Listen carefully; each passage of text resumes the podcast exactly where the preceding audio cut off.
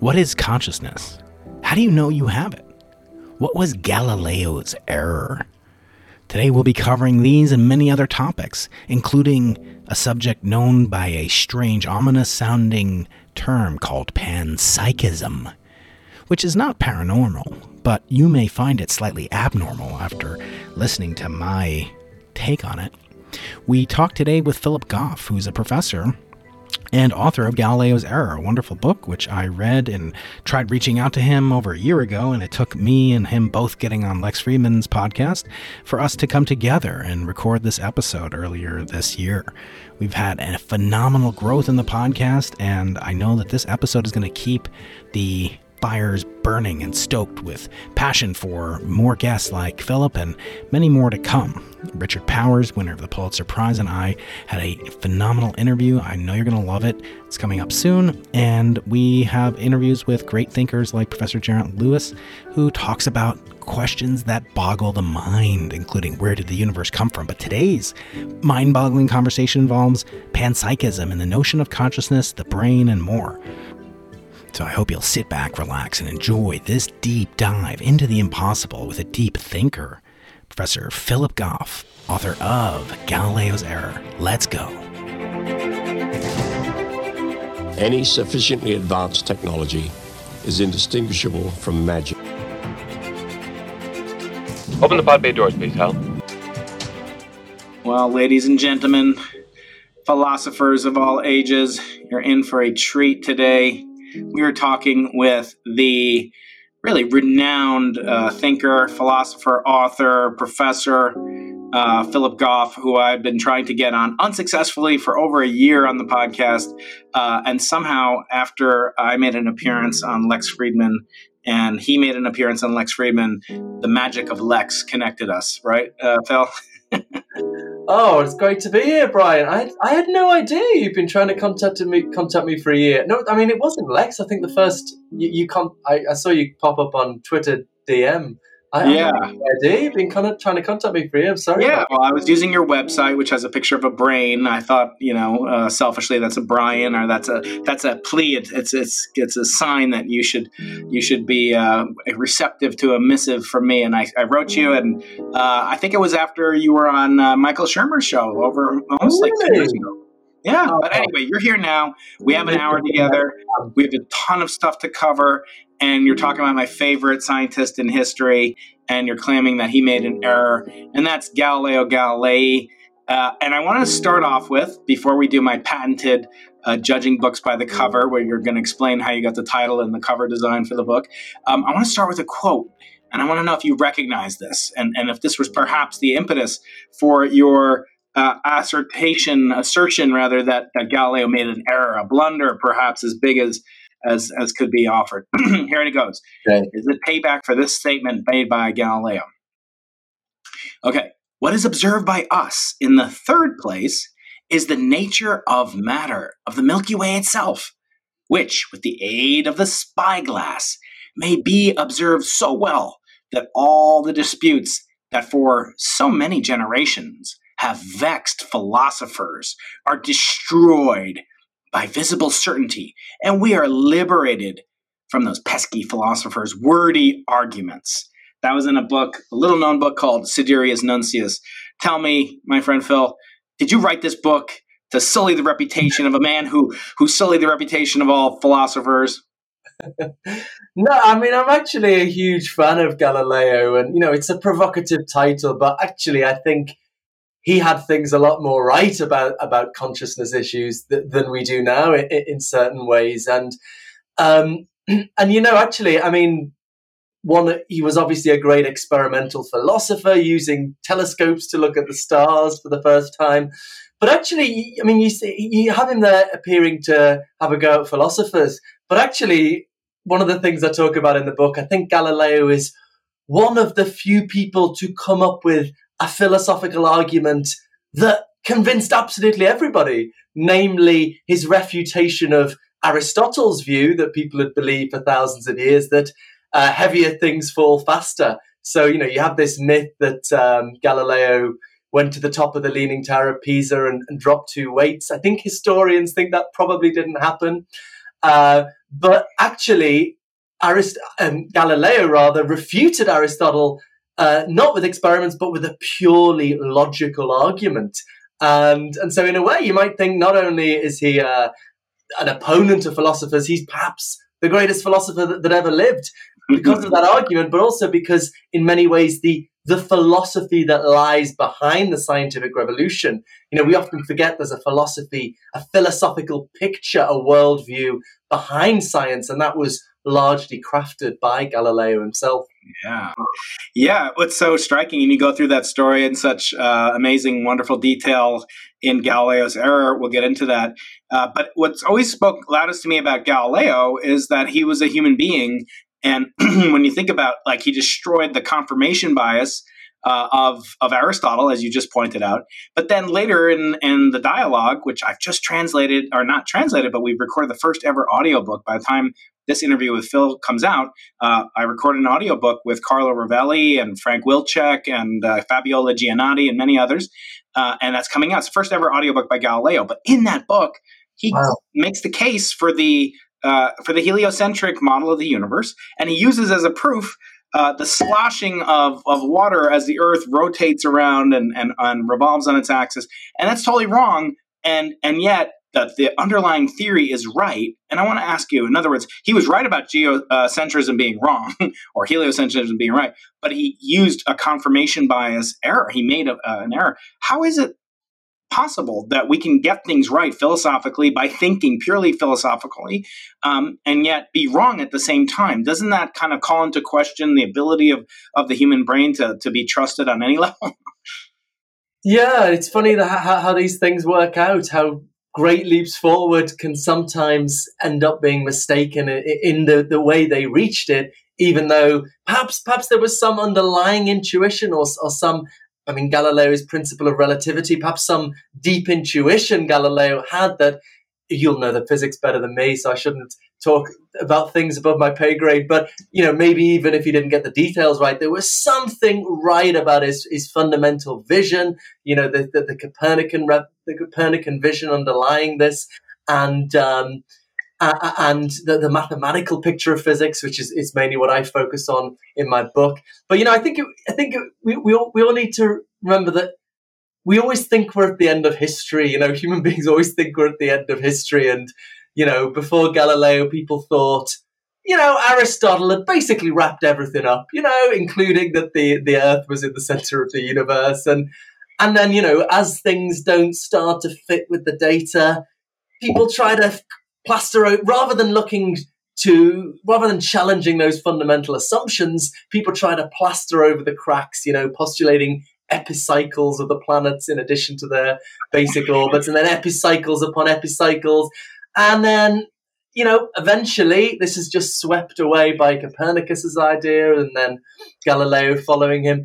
And, you know, I mean, I sometimes think we're in a little bit of that situation ourselves now with with consciousness for example you know we're just so convinced we're at the end of history and our basic worldview is correct. And when things like consciousness don't quite fit in, we, you know, we try to postulate the epicycles where maybe it's it's time to do what Galileo did, which is, you know, think a little bit further, think to a kind of new paradigm, a new worldview.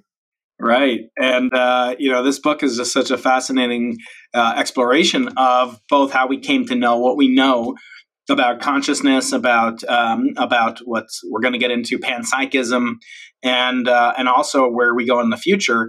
Uh, but before we get into all the luscious topics of this wonderful book, I want to first uh, play with you the game I play with all my authors who write books, and it's called Judging Books by Their Covers.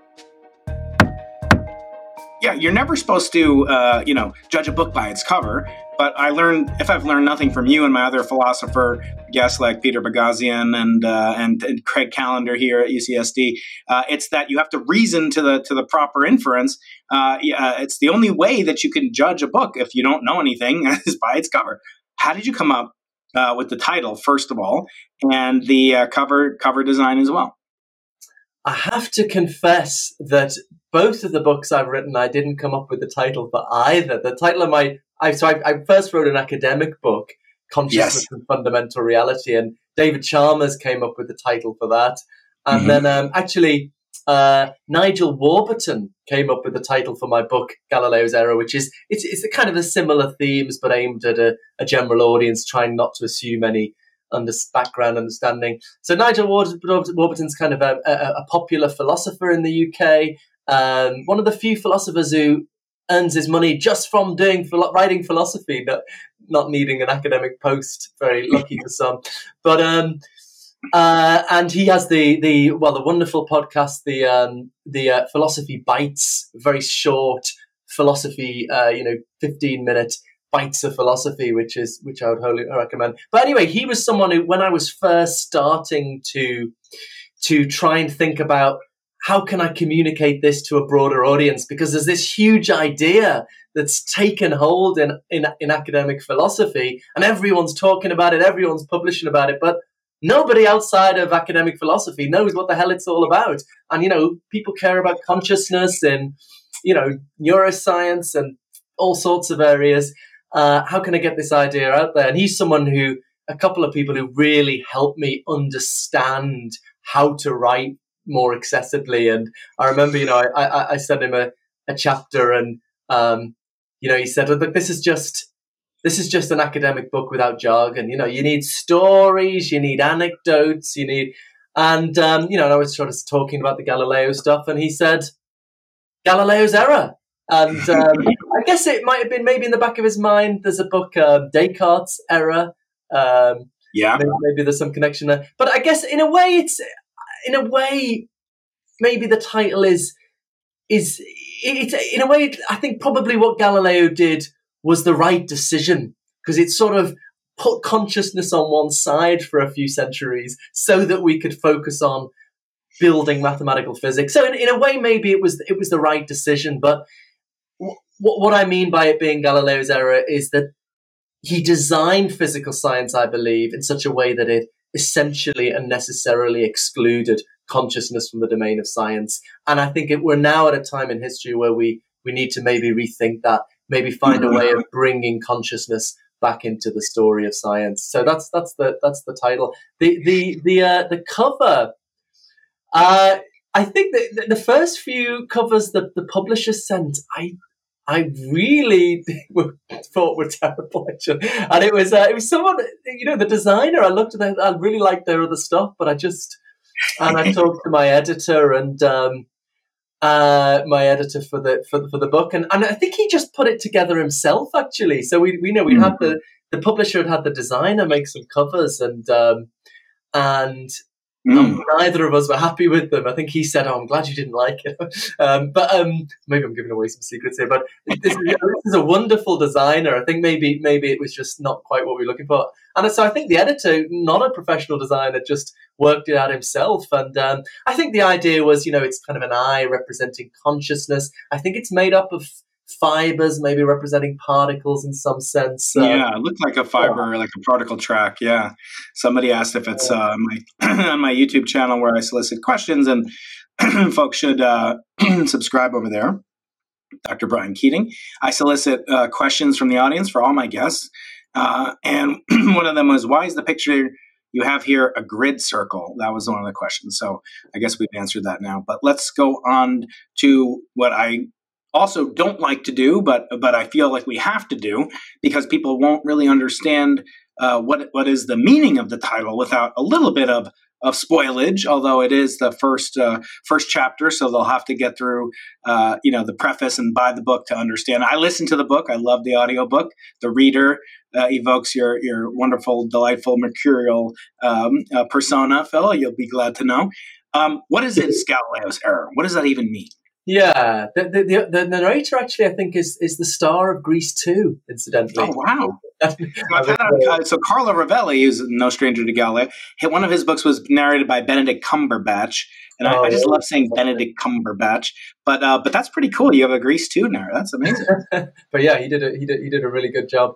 Um, yeah, so that's, I mean, as a bit of background, I suppose a key moment in the scientific revolution is this decision of Galileo to make mathematics the language of science. And this is something like we take for granted now. I think it's kind of obvious, that, almost inevitable.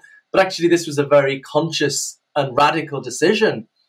um, of, of, Galileo to do this. And, um, you know, although this is much discussed, we, we actually maybe ignore the philosophical work that Galileo had to do to get there. As I say, he was not just a great experimental scientist, he was also a great philosopher. This was a time when these things weren't necessarily so sharply divided.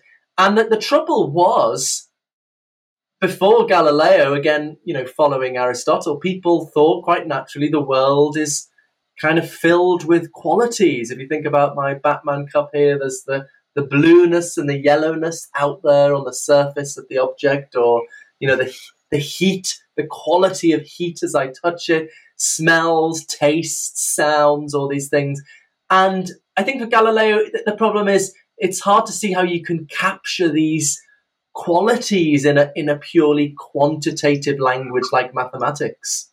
Mm. Um, you know, an equation can't pin down that blueness, that quality of blueness. If you if there's someone who's blind from birth, you can't give them some equations and tell them about the blue. You know, there's lots of things you can pin down about the mathematical structure of color experience, but I think there's there's, there's always going to be the, the, the qualities that fill out that structure. Maybe we could argue about that. So so Galileo's way of getting round this was to say, well, those qualities they're not really out there in the physical world on the surfaces of cups. They're in the consciousness of the observer. So for Galileo, you know, the, the blueness isn't really there on the surface of the cup. It's in your consciousness as you look it, look at it, or the you know the age old thing. If a when the tree falls in the forest and there's nobody there to hear it, does it make a sound?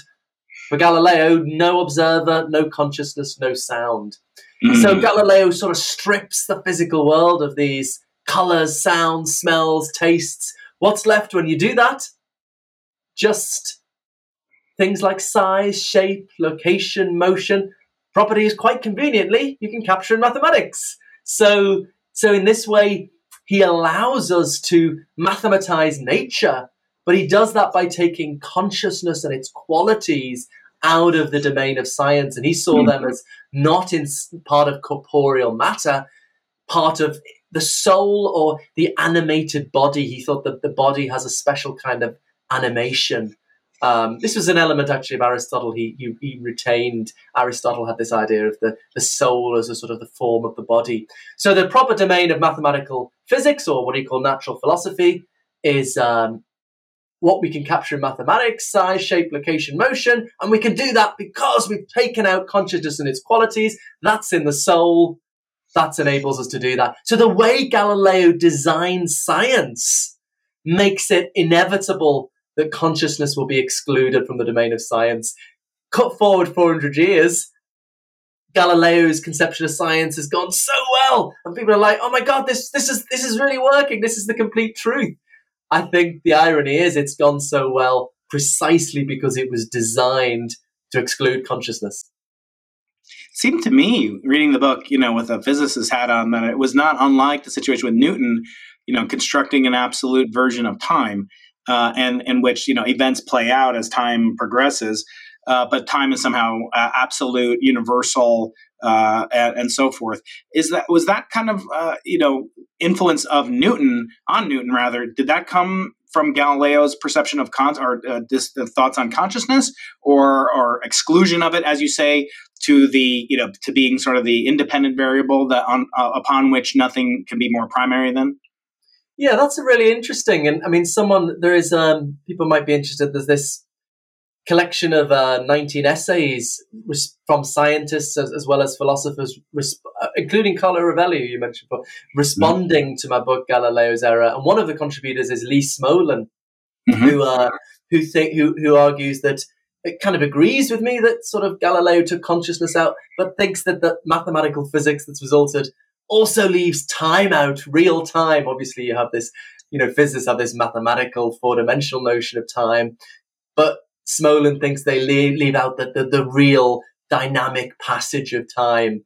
Um, so I, I, I, don't know. It's an interesting historical question. I mean, the, the, the how Newton, uh, his his conviction about absolute time and its relationship to Galileo.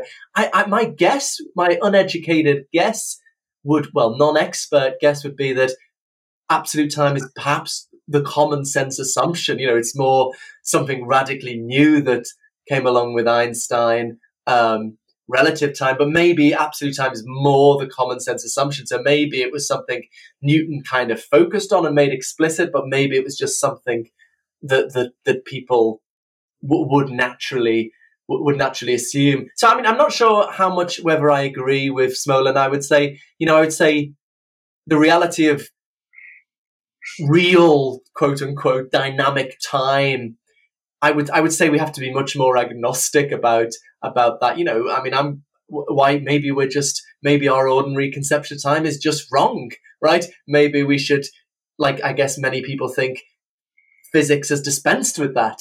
Um, I think that, I think that, that matters are different when it comes to consciousness, though. I think that this is why consciousness is so fascinating. Not only is it hard to fit into our standard scientific picture of things, it's also so hard to deny it exists. You know, so this contrasts with, say, free will. You know, a lot of people get the idea that it's hard to get fit free will into our standard scientific story. And this is a big debate, but it, it's at least an option to say maybe it doesn't exist. Maybe we're mm-hmm. not really free in the way we think we are. But when it comes to consciousness, the idea that well nobody's ever felt pain nobody's ever seen red or heard sound that just seems intolerable so that's why it's such a fascinating issue we can't deny its existence and yet it's so hard to fit into our standard scientific story of the universe yeah, you very uh, tenderly and interestingly point out, you know, these concepts of emergence uh, within physics, and I wonder, you know, to what extent uh, we could talk about consciousness without really understanding emergence. and I think the emergence here that I'm most interested in is how do how do we unify you know kind of this concept of of time or, or, can you decouple the concept of time from the concept of consciousness are they fundamentally intertwined and then there are many who say time is emergent and gravity is emergent everything's emergent uh, and so i guess my my question you know which which will now devolve into uh, a discussion about panpsychism after you hopefully can give us a your favorite definition of that um, you know, will be well, can we really understand?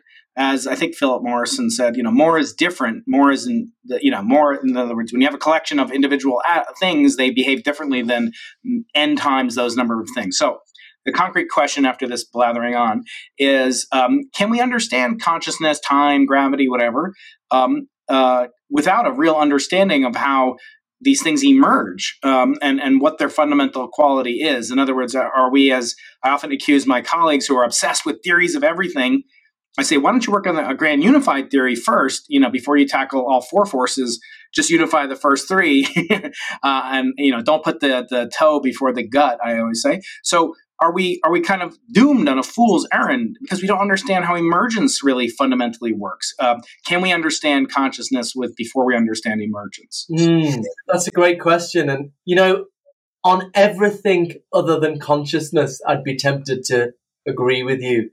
You know how we have a kind of pre-theoretical understanding of what time is, of what freedom is, of what a person is, what value is, and then you might think, um, well, why should we think those pre-theoretical, ordinary, everyday person conception of those are correct? You know, our, like our, our, our ordinary concept of solidity maybe is like everything's filled in, but why why think that's correct? Maybe, maybe it doesn't correspond to the reality. I just think I think in the unique case of consciousness, things are a little bit different, and and, and that's because I think at least to some extent, we know what consciousness is before we do any science. Um, you know, so, so a lot of people say, "Oh, it's a mystery. We don't know what consciousness is." I mean, I I, I, I don't like that way of putting it. I think you know, in a way, nothing is more familiar than our feelings and experiences. That's all we're talking about with consciousness. You know, if pain, pain. What is pain? It's um, pain is just a feeling, and a feeling is essentially defined by how it feels, and you know how it feels when you feel it. Or think about a red experience. When we think about our red experiences, I always give the. I need to think of different examples, but anyway, think of that. You know that that deep red you experience as you watch the setting sun. There's a quality, a quality to that experience that fills it out. And I think we we have some kind of rich understanding of what of, of of what that is, just in the sense that we understand its its qualitative character. Right. Um, so we know something about what consciousness is from the inside, as it were. Now, don't get me wrong. You know, I think we make all sorts of mistakes about our consciousness. Uh, the philosopher Eric Schwitzgebel has, has done some wonderful work pointing out the errors we make about our consciousness. But I, I want to say there are things we know about it before we do science, and they can't be entirely wrong. I want to say maybe you disagree. Like the way pain feels. Um, I don't think science could ever say, "Oh, actually, no one's ever felt hurt. No one's ever felt hurting. That hurting quality, that's a mistake." Or you know, the the the, re- the way redness looks, the way chocolate tastes. You, right. Scientists it may be relative. It may be rel- our experience may be relative. Uh, I may see and call red something you know that you call red, but I may perceive it in something that if I were in your brain, you would see as green, and that's the whole Nagel thing. By the way, my my dream someday maybe you can help me, uh, Phil, is to write a book called "What Is It Like to Be Thomas Nagel," written by a bat. Anton Bat. Um, anyway, maybe you can help me, but but that's not that whole kind of perception as as uh, almost a different form of relativity. But of course, I agree with you, and and I wonder if you you know consider this like have you ever met somebody who truly acts as if they don't believe they have free will? I know our friend Sabine Hossenfelder. Many people believe in determinism, super determinism, and uh, she's going to be uh, coming back on the show for her new book coming out later this year. but I want to ask you: Have you ever met someone who acts like they don't have free will? I've never acted. I've never met someone. I may have acted like it, but uh, uh what does it mean that people say that they believe that there's no free will, and then they act purely in concert with the opposite of that of that conjecture? Yeah, that's a good. I mean, that's a really good point. I say it's an option to deny the reality of free will in a way that doesn't seem like an option with consciousness. But but but can you really? You have no choice but to deny that option. Can you can you really live that out? I was actually talking to um, a neuroscientist, Michael Ferguson from Harvard, who, who uh, visited me here in Durham recently. We are trying to make panpsychist connections, and he was talking about empirical work actually, where people who do adopt a determinist position and reject, at least on an intellectual level, reject the reality free will, uh, have le- worse well-being. So it can even if you can't totally live it out, just on an intellectual level, believing it uh, lowers your well-being. I don't know whether that's true right. or not, but I mean, even no, even, even, even, in the uh, consciousness case, well, my co-host of my podcast, Mind Chat, if I could just quickly plug that, is um, yeah. is, is um, someone who says intellectually he does not believe in consciousness, at least in the way I've just been characterizing it. So, you know, the gimmick is I think it's everywhere, he thinks it's nowhere. But so, I mean, e- even on the consciousness case, there are people, um, Daniel Dennett in certain moods, who yeah. say, um, you know, it just it just does not exist. But to, you know, to my mind, that, that's a position really is the, the, the, the, at least the position of least resort. I think mm. we, we want to try and find ways of preserving both the data of empirical science, of course, but also the felt reality of our own experience, which which I'm inclined to think actually is is the only thing, the thing we are most certain of. You know, right? I, I believe right. in the external world, but you know, maybe I'm in the matrix, maybe I'm just dreaming, but the idea that my feelings and experiences, I'm not really feeling anything. I don't, you know. I, so, I, so I think in, what I want to say is the reality of consciousness as we experience it is a fundamental scientific datum in its mm-hmm. own right. And I don't believe as a scientific community we really treat it as such actually no i don't think we do and then there's all these canards uh, you know we'll typically uh, someone thinks they're really sophisticated, you know, am, uh, professionals talk about, you know, inference and, and, reasoning, and amateurs talk about Karl Popper, right? So, so the, the canard, you know, people say, well, how do you know, you know, that this that we live in a matrix? I had on David Chalmers, Chalmers last month for his new book, uh, Reality Plus um, which is not sponsored by Apple Plus, unfortunately for him, uh, but it should be. It's a great book, um, and you know, and he goes through and he, he comes up with some probability, and we came up with an equation which I named after him, the Chalmers, Chalmers equation, which is like the Drake equation, but for the probability of the number of different sentient uh, consciousnesses in the universe. At any rate, um, you know, he actually believes, you know, with with some degree of co- high degree of confidence that we are likely simulated. But he's not so dogmatic, as you know, David. He's not going to beat it down your throat. He's a star in your book, right? Um, on the other hand, you have people that are quite confident um, and and and even in possession of some data. So now I'm thinking about uh, Stuart Hameroff and past guest Roger Penrose uh, and thinking about their their contributions, you know, to to the study where they have actual data from you know their study of microtubules. I wonder if you could comment on these, you know, relatively controversial figures. I know they're you know probably your friends and colleagues in some sense, but but what do you think about Chalmers, you know, simulation? If you had to give it a grade, um, first of all, would you do you do, is popper really relevant? I, I, always say he even he didn't believe in falsification as absolute but is popper truly that relevant to the study of consciousness? We only have one mind of our own at least. So is pop does popper play a role at all in the assessing the likelihood in some bayesian sense of, of veracity of of, uh, of claims that you make or your colleagues make? You mean Popper's idea of falsification, or? Yeah, the fact that we can't falsify that we're not in the matrix, you know, right. would, yeah, yeah. Well, I, I mean, I think, as you say, often I think we get crude caricatures of Popper, you know, crude simplifications of the idea.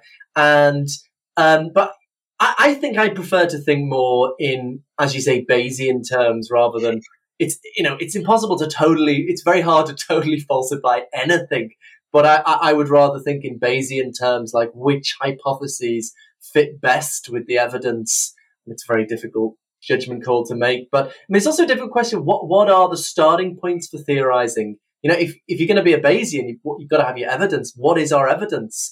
I think a lot of people assume, well, it's it's it's it's our evidence is the empirical observation experiments, and that's definitely part of it. But as I say, I, I, I think that's not the full story because this is this other source of evidence we have just from our, our, our, immediate awareness of our own feelings and experiences. So I think, you know, what this calls for is, is a radical reassessment of, of what we mean by what, what the task of science is. I think people think the task of science is accounting for the data of public observation experiments. You know, once you've done mm-hmm. that, job done. We can go home. uh, well, because, you know, will we ever do it? But, but uh, if you religiously followed that, you wouldn't postulate consciousness because consciousness is not something we discovered in a particle collider. It's not something we know from experiments. It's something we know from our immediate awareness of it. So this is why, you know, Daniel Dennett is very consistent. He says, you know, um, my my consciousness, consciousness in the sense that philosophers talk about it, is is not a postulation of third person empirical science, so it doesn't exist. Whereas I'd rather go the other way and say, no, look, there's this other fundamental datum we need to account for in addition to the data of public observation experiment. So that's why, you know, we need to think of the reality of consciousness as hard data. You know, we talk about panpsychism or wacky theories. People say, you know, what's the data in support of it? Well, the reality of consciousness is a data point in its own right. On the simulation hypothesis, uh, yeah, I, I, I, Chalmers said to me uh, 25% probability on our podcast. Yeah, exactly. Really, what he said on the show too. Yeah. Well, I, I, it's a very interesting argument, and you know, it, it should be it should be thought about. I, I don't think I don't go for it because I don't think a simulation would be conscious. I mean, that's a huge debate. It depends on mm-hmm. what's called substrate independence, whether consciousness is dependent just on kind of computational organization right, or whether right. it's dependent on stuff as a panpsychism. The it from bit, right, and the bit from it. Yeah, mm-hmm, mm-hmm. yeah good point. That is, yeah. And I often think, you know, in terms of like extrapolating artificial intelligence, and you and Lex Fridman talked about this, and and you and Joe Rogan talked about this. We'll have links to all those appearances in the show notes. um, but the, you know, I, I, I wonder often, and I've said this. I have my my Einstein finger puppet. I can't find my my Galileo finger puppets in the shop. I guess I, I broke off. but you know, do you know what Einstein called his happiest thought of his life, uh, Philip? His happiest thought. I remember his greatest blunder. I'm not sure the happiest thought. No. Yes, happiest thought was that uh, uh, someone in free fall would experience no gravitational force. I did and, know that. Uh, yes, I'm sure you do. Yeah, it's. it's I shouldn't have put you on general relativity. Exactly, which led to the equivalence principle. Very good. Uh, so. But, but I often think, well, like, uh, let's examine an artificial Einstein instead of AE AI, right? Okay, so so uh, how could such an object or entity or being have a sensation of happiness? A and then b how could such a sensation of, of falling weightlessness how could that you know in other words we we kind of impute to the and i talked a little bit with lex about that in, in my chat with him but but the point is you know how do you imbue these things? In other words would we recognize it if these things were conscious? Uh, uh, you know if we could create artificial consciousness or maybe maybe they or, or, if there are other conscious you know ness things are there is it possible that there's sort of like as paul davies says you know a shadow biosphere could there be a shadow consciousness that we just cannot access because we don't have those proteins or we don't have language or you know, is that a possibility um, that's a, kind of the answer to the fermi paradox about consciousness so to speak of why we don't see other consciousnesses yeah, well, as the thing I am most passionate about conveying, I hope people who've heard me before probably get sick to death of me saying this, is that the reason consciousnesses can't be totally treated in a normal scientific way is that it's not publicly observable. Now, yes. you know, con- uh, scientists are used to postulating things we can't observe, but in, in this case, the thing we are trying to account for can't be observed and can't be publicly observed. I think that is totally unique, and that's why I don't think you you can pin down a lot experimentally about consciousness, but I don't think you can totally pin down the theory of consciousness with experiments because it's not a publicly observable phenomenon. There's always going to need to be some kind of inference to the best explanation. Yes, um, and I mean the, the the core. I mean, what what has so excited academic philosophy about this Bertrand Russell inspired panpsychism that's sort of been rediscovered. Um, you talked about emergence a while ago. Is you know the standard way of thinking about things is how do we make sense of consciousness emerging from matter? Mm. Um, and we, that, we get the hard problem of consciousness. No one's ever, you know, despite our scientific understanding of the brain, no one's ever sort of come up with a good explanation of that, a good way of accounting for how consciousness emerges from matter. That what the panpsychist does is turn the explanation on its head, right? Instead yeah. of thinking how consciousness emerges from matter, let's think about how matter emerges from consciousness. Um, and Russell's insight, the reason we can do that, coming back again to Galileo, is because physics is purely mathematical. So because physics is purely mathematical, you know, physics just identifies these fundamental mathematical structures. So long as there's stuff that through its interactions um, realizes those mathematical structures, then you can get physics. So the panpsychist idea is, well, it could be consciousness stuff. We could have mm. these networks of simple conscious entities behaving in simple, predictable ways because they've got very simple experiences. They, they, th- through their interactions, they realize these mathematical structures, and that is what physics is studying. You don't, you don't know that when you're a physicist because you're just interested in the mathematical structure, but that is what you're studying. So in this way, physics emerges from facts about consciousness. So, so what we've got to do is thinking in terms of inference the best explanation you know, we know consciousness goes along with brain activity. What's the best explanation? I, I think the kind of materialist explanations of getting kind of trying to make sense of consciousness emerging from matter, I, I, it's a big argument. I don't think they work out. I don't think they've ever mm. had any shown any fruit. There's this alternative explanation. Maybe physics and matter emerges from underlying facts about consciousness. And I think actually that's a much more straightforward explanation. So, in, in, in a sense of inference, the best explanation, I think this looks to be the best solution to the hard problem of consciousness. That's the basic. So, let's Sorry, get into panpsych- let's get into panpsychism in just a second. But uh, first, to remind the audience, we're speaking to uh, Professor Philip Goff of uh, uh, is it Durham University or University of Durham? I'm not sure actually. I think I think you could say either. okay, either way. Uh, and uh, the author of The Phenomenal Galileo's Error, uh, featured on uh, Lex Fridman's podcast, Joe Rogan's podcast. And after you go on those two kind of, you know, up and coming stars, then you come onto the Into the Impossible podcast. Uh, but he is also a podcast hope, uh, host of his own. and your podcast is called Mind Chat, and you can find that wherever podcasts are sold, and even on YouTube. Uh, and so, I want to turn back to lastly to the to the before I turn it over to my audience uh, questions that they've submitted uh, via Twitter to Dr. Brian Keating and to Philip underscore Goff, um, and uh, and on YouTube at Dr. Brian Keating on YouTube. And that's another callback to our friend Galileo, who said the following. He said, "The sun." with all those planets revolving around it and dependent on it, can still ripen a bunch of grapes as if it had nothing else in the universe to do. And I don't know if you've ever been to Galileo's uh, prison in uh, in Florence, but we hosted a conference on relativity there in 2015, and it's it's a pretty nice prison. You know, I think uh, I think uh, Ghislaine Maxwell and others would love to be there uh, instead of where they are right now. Uh, but uh, it has these you know grapevines and olive trees and so forth, and it's a lovely, lovely place. But he often thought and mused about wine, and he said wine is sunlight held together by by water. Um, and I want to ask you can we learn about consciousness from the unconscious state? Uh, thinking about uh, the anti-consciousness, is there something that we can learn, you know, from sort of the counterfactual? Uh, as Stuart Hameroff has has claimed, he has special, you know, kind of privileges uh, because he's an anesthesiologist, and so he can knock people out. And I say, I, I, knock people out all the time. Just come to one of my lectures. That's yeah. we'll put in a drum roll right there. Uh, but but um, can we learn about it from from its opposite, unconsciousness? Absolutely, yeah. So, I mean, the way I think about consciousness science, consciousness research is that it's there's a theoretical aspect and a and a and a and, a, and, a, and an experimental aspect. So the, the experimental task is to try and pin down what's called the neural correlates of consciousness, which kinds of brain activity go along with which kinds of experience, and more generally, which kinds of brain activity are necessary and sufficient for consciousness in general.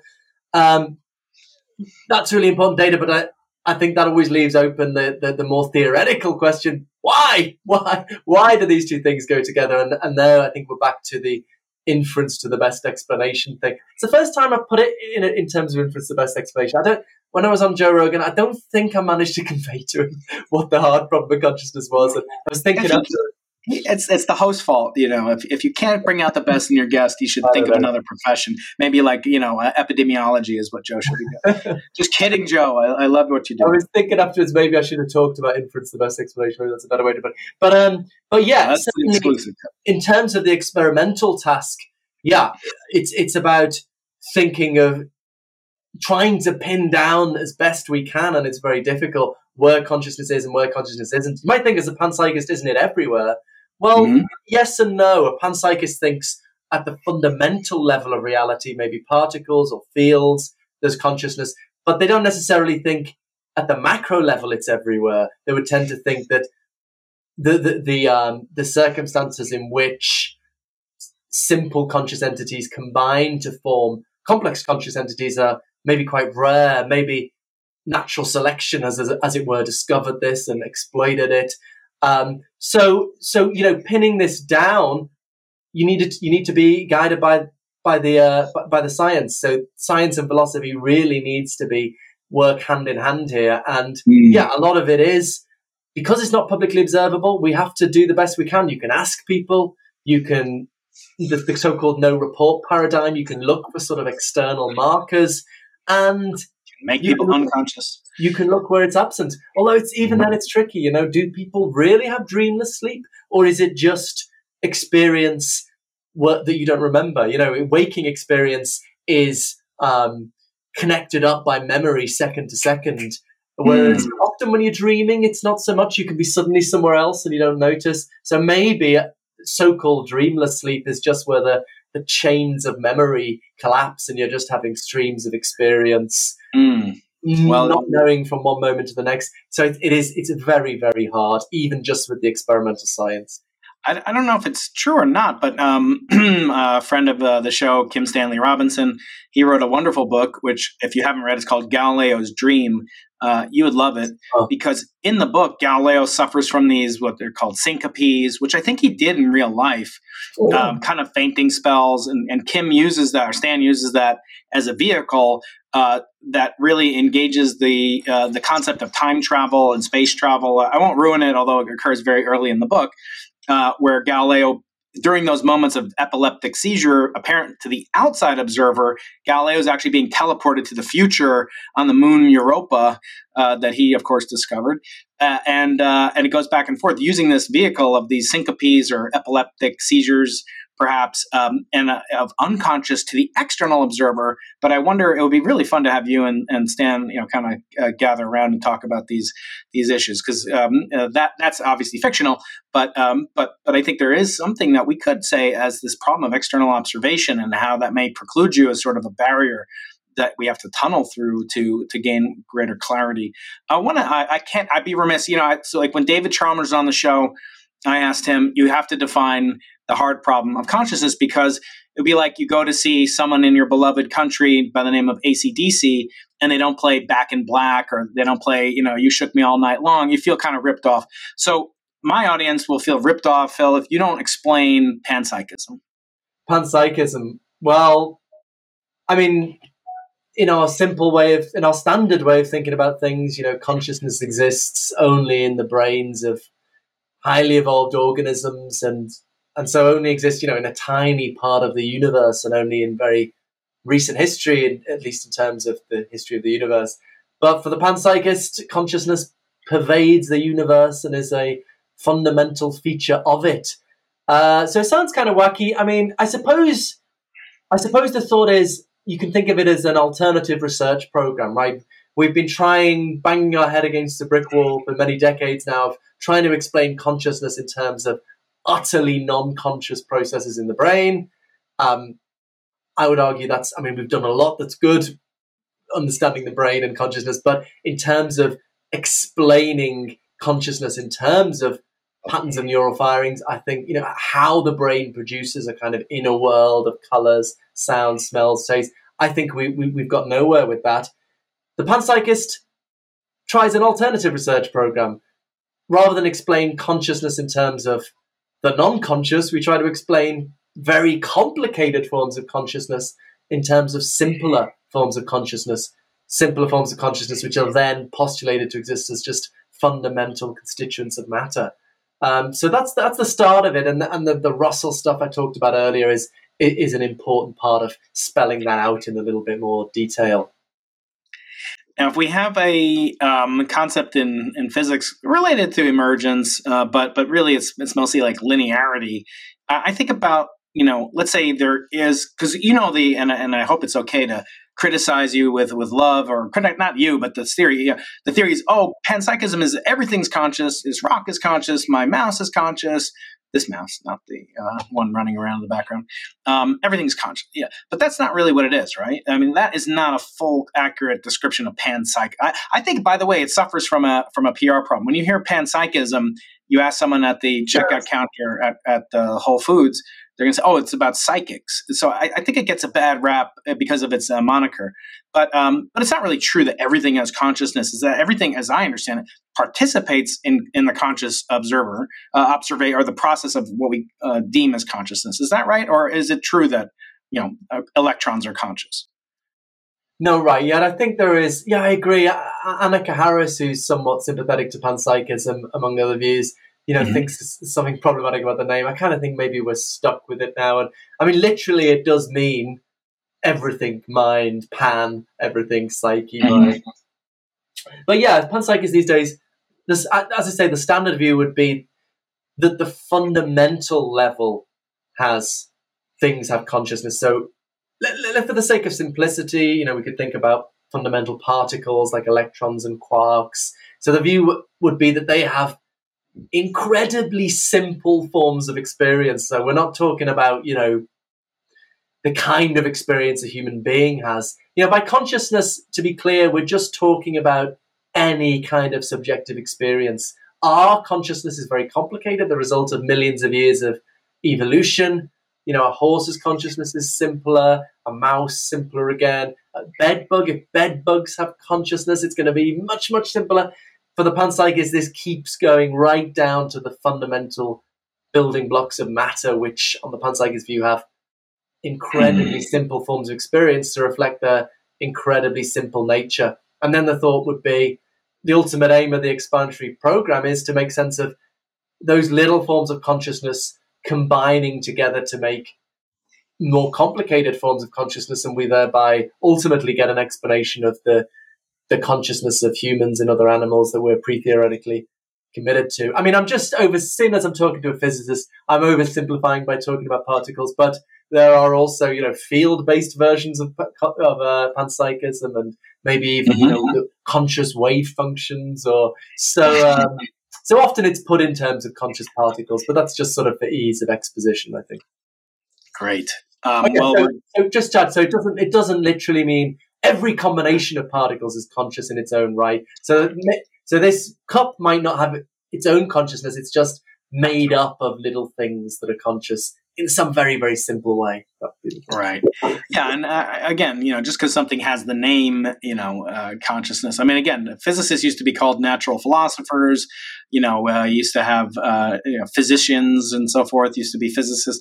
So yeah just the name shouldn't be uh, you know construed as a shibboleth or some some anchor uh, around the field but yeah i agree. It would be great to sort of modify it at some point.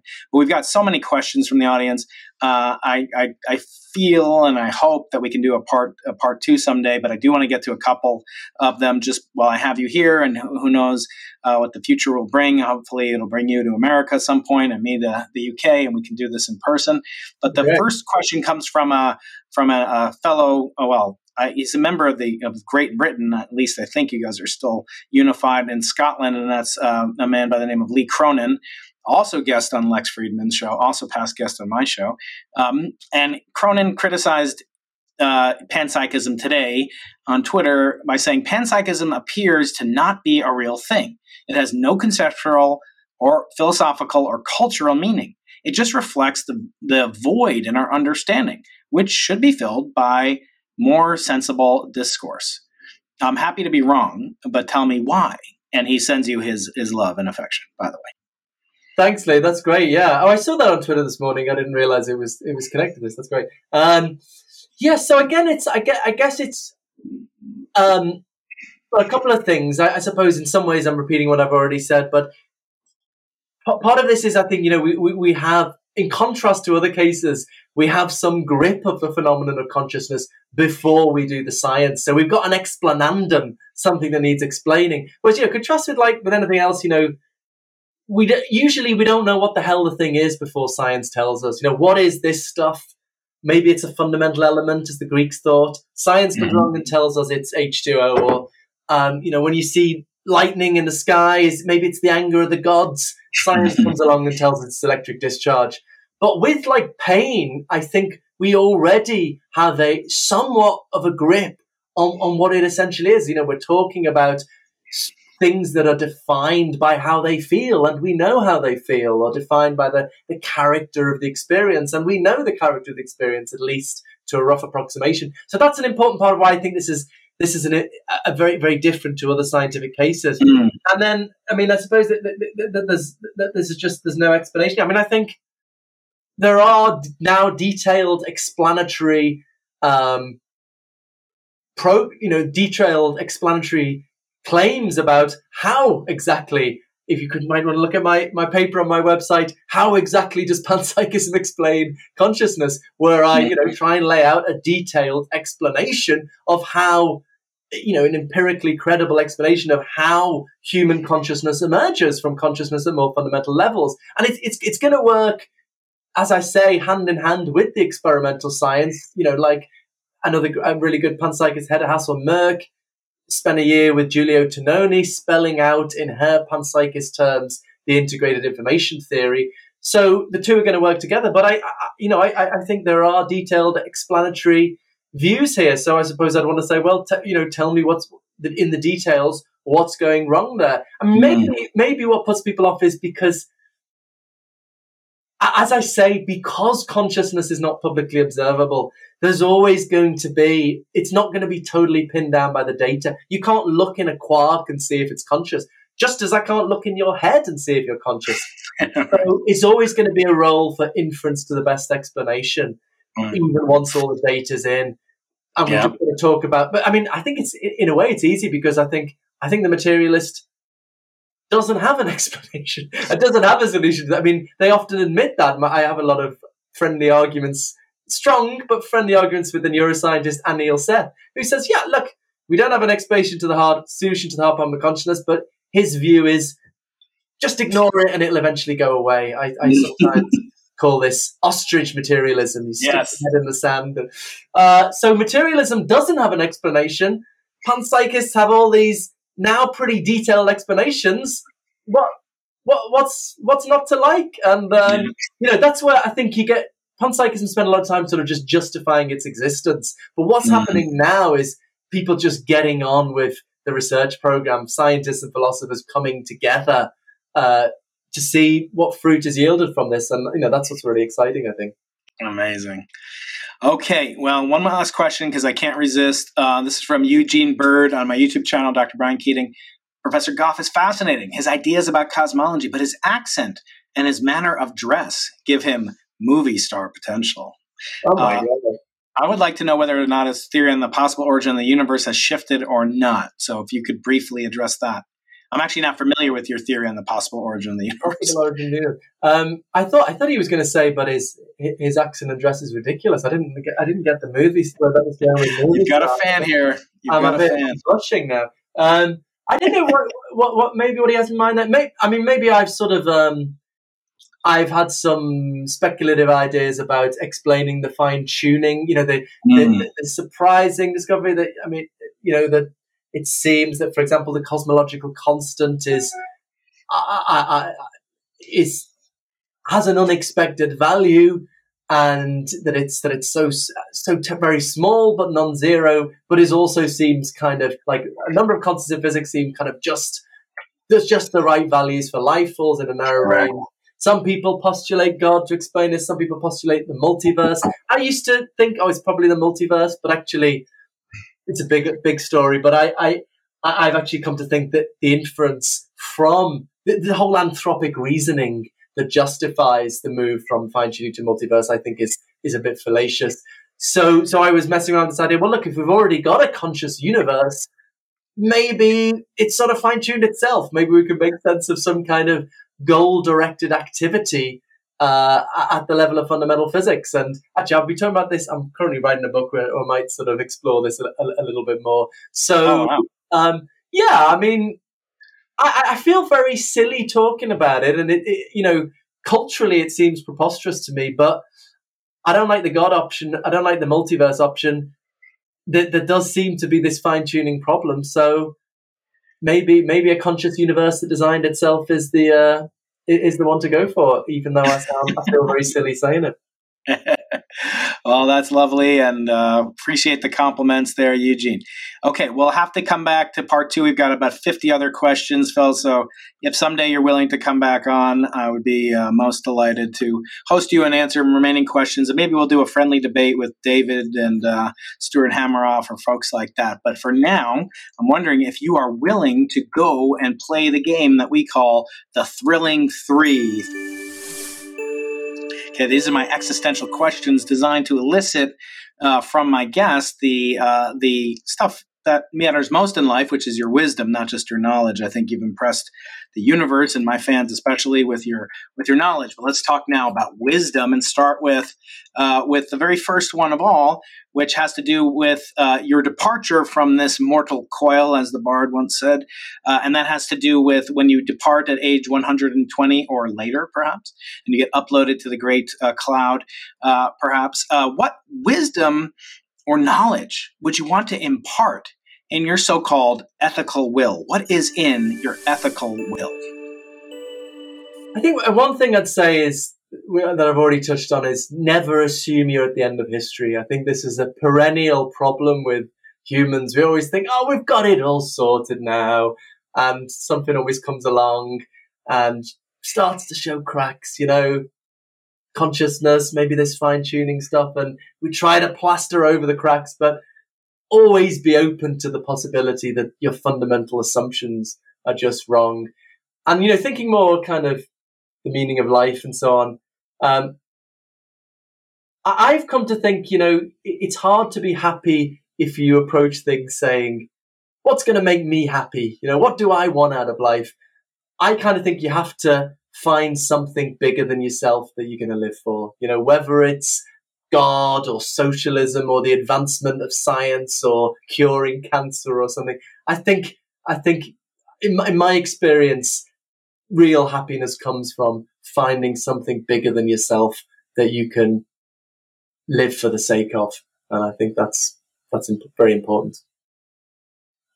Indeed, it is. Uh, and the next question has to do also with the future, but not your immediate future, but rather the future of our species, the universe, perhaps.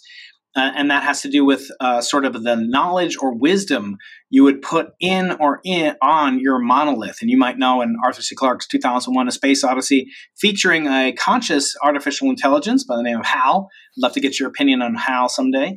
Uh, but these are monoliths that appear throughout the show, beginning in the African savannah and progressing to the moon and we don't know what they are. They could be time capsules, they could be warnings, they could be just whatever uh, uh, giveaways left or you know the the future equivalent of a CD-ROM. Who knows? Uh, what would you put in it to express what scientists in your field have discovered uh, that is would be most impressive to an alien civilization? I think I'm going to have to say the thing I'm most passionate about, which is that the reality of consciousness is a fundamental scientific datum in its own right over and above the data of public observation and experiments. You know, I think this is something we we we still haven't totally got on board with as a scientific and philosophical community. I, I believe we I believe we we will do at some point, and I think it's going to totally revolutionize how we think about the world, how we think about science and its relation to human knowledge. So the aliens see that, they'll say, "All right, they've moved on from that materialist phase. They're doing okay. All right, Phil. Well, the last question involves the past, not the future. And this has to do with what is known as Sir Arthur C. Clarke's third law, which states the only way of discovering the limits of the possible is to venture beyond them into the impossible. That's the origin of the name of this podcast. I want to ask you, Phil, what mysterious aspect of life might have perplexed you or, or given you some concern or trouble as a 20 year old, uh, but now makes sense uh, and, and give yourself kind of the advice to your former self uh, that would give you the courage to do as you've done, to go into the impossible? I think I would say to my younger self, the long dark night of the soul doesn't last forever. I think I've had a lot of, you know, I just, oh, the theory doesn't work. You discover this just doesn't work at all, and you think this is, I'm going to have to, or writing writing my popular book for the, trying to write for a general audience for the first time and getting these responses saying this is not a this is not a popular this is not a book for a general audience, or you know. Mm. When I was David Chalmers postdoc, I'd be I'd work a couple of months on a theory, and he'd come up with an objection that destroyed the whole paper. And so, you know, they, those things feel devastating at the time but often they're you know the things that are most important for bringing you to a better place. So I like the phrase um, from uh, Samuel Beckett: "Try again, fail again, fail better." I think that's uh, yes. uh, the other the other thing that's been important realization for me. I think is also try try to get in the mindset of people you disagree with. You know, I think at one stage as a young man, I was trying to win the argument. You know, oh, mm. you're an idiot. You're but then really getting curious about you know trying to look out of the eyes of the person you're arguing about well why are they thinking these crazy things you know trying to get inside their head yes. and sometimes you can change your mind but even if you don't i think it inevitably leads you to a a deeper understanding of your own view and so mm.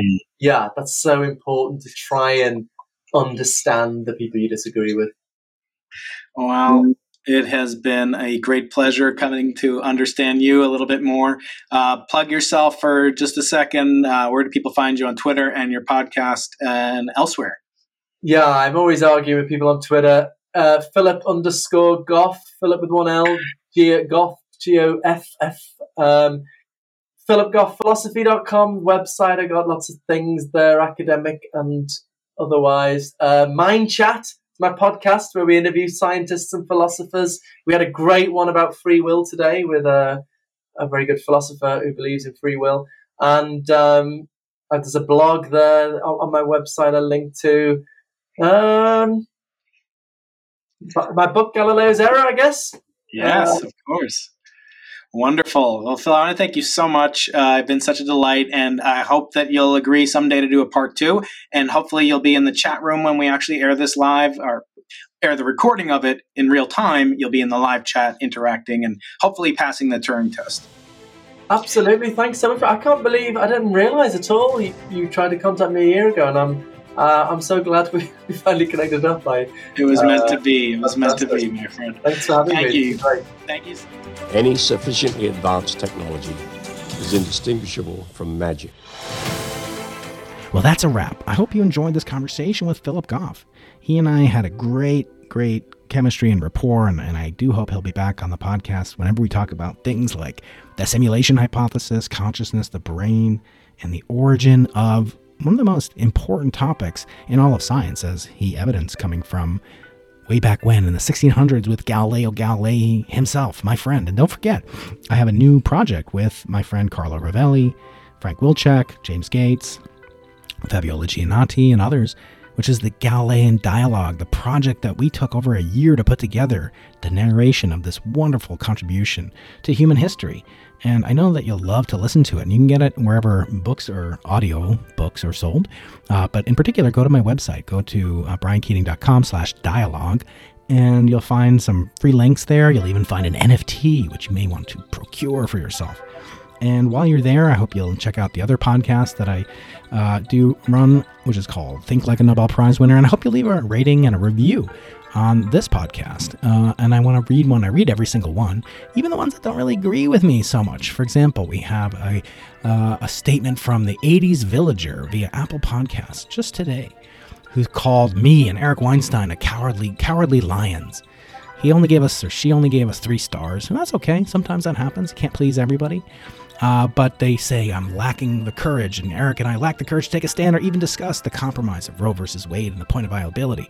Okay, well that is uh, that is your prerogative, and I've had. Uh, deeper criticisms with fewer stars for less, but I do hope that if you enjoy it, or if you just want to give me feedback and advice or recommend guests, that you'll leave a review. It's really one of the best ways, the only way that Apple allows me to communicate with you guys directly is by you leaving a rating and a review. Uh, you can leave actual a voice message for me on my website at the slash podcast. And there you can also sign up for my twice monthly newsletter where I share the most fascinating tidbits from around the world of science, including astronomy, space, engineering, and just incredible discoveries that colleagues and people I respect are making. And sometimes I give you cool tips and tricks and hacks that I use and I find to be quite genius. So that's called my Monday Magic Message, where magic stands for memory, appearance, genius um, image and conversation, which is the interview that I do. And I always link to my YouTube channel, Dr. Brian Keating. We're over 61,000 beloved subscribers on YouTube, and I have short form explainer videos about all sorts of things, ranging from dark matter to black holes to wormholes and other kinds of holes, magnetic monopoles, uh, many other things. I do hope you'll enjoy going there, but please, if you want to give a little bit of feedback to me, please uh, do leave a review. We have over 500 reviews around the world. is amazing. Most podcasts don't even get to 50 reviews. I'm more than 10 times that. I, I have such gratitude for you guys all the way out there, and uh, I want to learn. I want to learn. I want to get better. I'm trying my best to get better like those I look up to. And I hope that you will give me some constructive feedback and also encouragement to keep going. Because, you know, I don't really do it. I have some advertisers, I, I, appreciate those, but really doing it because I want to share the wisdom of these great, phenomenal minds that I have gotten to know over the years. And I want to share them with you and uh, in a way to make the world a more interesting, curious place. So for now, yours truly, Brian Keating, long winded outro thanking you so much for being a part of this project and wishing you the best of experiences as you go into the impossible. For now, signing off. Until next time, take care.